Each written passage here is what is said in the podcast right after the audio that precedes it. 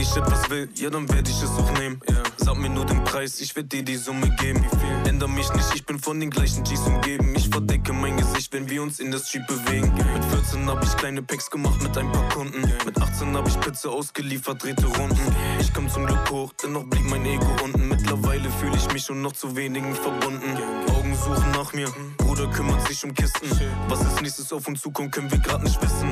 Vielleicht stehen auch unsere Namen schon auf ein paar Listen und wir werden hops genommen von Schatten oder Polizisten. Sie heißen Farid Bang, Jesus, Bounce MC, Kollega oder auch Dante YN. Alles Namen von deutschen Rappern, die bei den jungen Leuten hoch im Kurs stehen. Deutscher Hip-Hop ist nichts Neues, erlebt aber gerade wieder einen Aufschwung.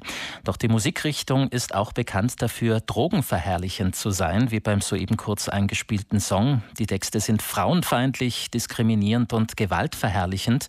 Der eine und die andere erinnert sich vielleicht auch noch an das Musikvideo einer rappenden Meraner Jugendband, wo eine Spielzeugpistole eine breite Diskussion über diese Musik und auch die Jugend von heute losgetreten hat.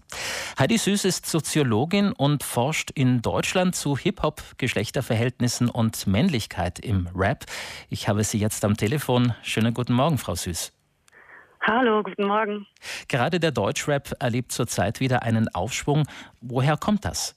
Ja, gute Frage. Also Rap wird ja im deutschsprachigen Raum schon seit über 40 Jahren inzwischen produziert und auch praktiziert und gilt eigentlich gemeinhin als die langlebigste Jugendkultur der Welt.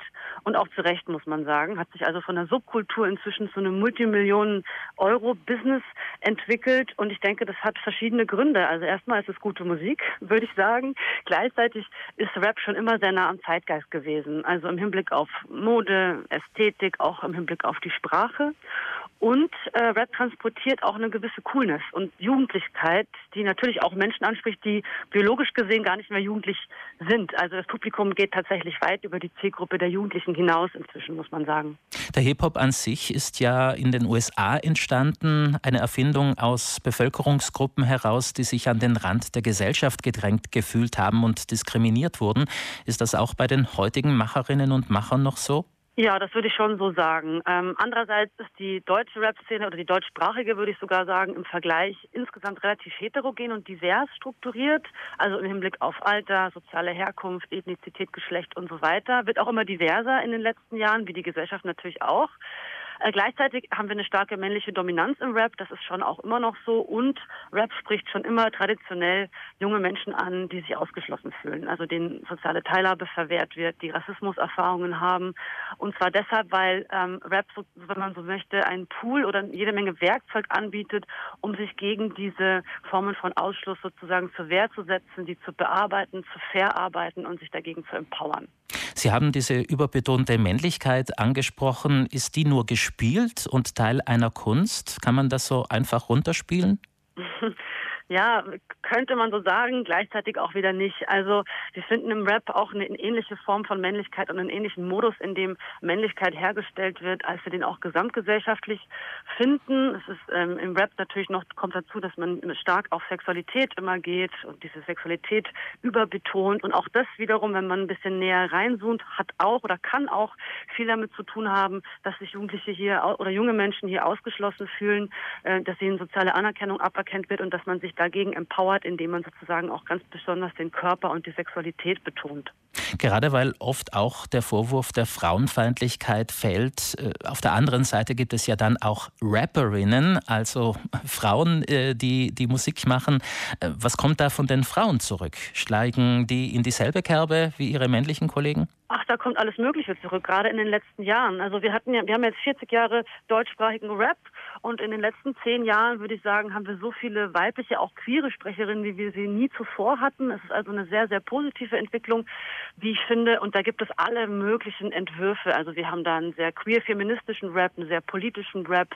Wir haben aber auch RapperInnen, die sich im Gangster- und Straßenrap sehr zu Hause fühlen. Wir haben sehr, sehr viele ähm, weibliche Acts inzwischen, die aus der postmigrantischen Gesellschaft sozusagen sozusagen kommen, die auch Migrationserfahrungen verarbeiten, Fluchterfahrungen verarbeiten. Also da gibt es wirklich jede Menge. Allerdings, wer sich spontan auf diese Musik einlässt, wie beispielsweise Eltern, die die Musik selbst nicht hören, die müssen tatsächlich oft schlucken. Die Texte sind äh, sexistisch, diskriminierend, drogen- und auch gewaltverherrlichend. Das Musikbeispiel von vorhin ist da noch herrlich. Einige Zeitgenossen zündeln ja auch mit antisemitischen Klischees und Verschwörungstheorien. Ist das tatsächlich eine Ideologie, die von den Macherinnen und Machern gelebt wird? Ja, also auch das ist eine wiederkehrende Frage. Ne? Wir finden natürlich Antifeminismus, Antisemitismus, Machismus, Homophobie und so weiter nicht nur im Rap. Das sind natürlich gesamtgesellschaftliche Probleme. Ähm, ich würde auch sagen, dass Rap oder RapperInnen für diese Form von Diskriminierung auch deshalb häufig im öffentlichen Diskurs auffallen, weil wir hier auch einen sehr verzerrten Mediendiskurs ähm, haben, der in Teilen auch rassistisch ist und der viele gesellschaftliche Probleme auf eine bestimmte soziale Gruppierung projiziert. Und das sind häufig junge Männer mit Migrations- oder Fluchtgeschichte. Ähm, gleichzeitig ist es so, ähm, dass wir natürlich ne, sehr maskuline und sehr frauenfeindliche und auch mitunter antisemitische ähm, ja, Kultur haben oder die, diese Werte hier schon auch transportiert werden. Und ich würde schon sagen, dass man das im Auge behalten muss als Gesellschaft, auch als Wissenschaft und sich aber dann sehr differenziert auch mit den Einzelfällen beschäftigen muss. Mhm. Nun geht ja vor allem bei Eltern die Sorge um, dass ihre Kinder, Kinder solche Songs feiern könnten, auch solche, die indiziert sind und für Jugendliche eigentlich gar nicht erhältlich sein sollen.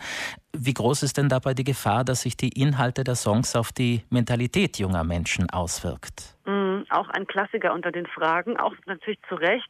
Also das ist eine ganz komplexe Angelegenheit. Medienrezeption ist ein komplexer Prozess, ähm, wo man sich eigentlich auch im Einzelfall immer ähm, beschäftigen muss. Wer hört hier eigentlich was? Wie lange? Mit wem? Welche kulturellen Ressourcen hat jemand zur Verfügung? Und so weiter und so fort. Also es gibt keine Kausalität zwischen Musikkonsum und Handeln. Also übersetzt sich jetzt nicht eins zu eins ein, ein, ein Hören eines Rap-Songs in eine bestimmte Handlung oder in ein bestimmtes Wertesystem. Äh, gleichzeitig, wie eben schon gesagt, werden problematische Botschaften und Werte transportiert und wir haben schon Studien, die eine Korrelation nachweisen können. Also, dass wenn bestimmte Faktoren schon gegeben sind, dass wenn da noch so eine gewisse Musikrichtung obendrauf kommt, sich gewisse Werte und ähm, ja, Einstellungen verfestigen können im Hinblick auf Frauenverachtung, im Hinblick auf Antisemitismus. Also auch wenn die Musik einem selbst wehtut, Interesse zeigen, mithören, Fragen stellen, diskutieren und bei Bedarf die eigene Haltung zum Ausdruck bringen. Genau, auf jeden Fall. Heidi Süß, vielen Dank äh, für diesen interessanten Exkurs in eine Welt, die für viele Eltern düster und fremd ist. Vielleicht konnten wir jetzt auch ein bisschen Licht auf dieses gefühlte Problem werfen. Vielen Dank. Ich danke auch. Tschüss.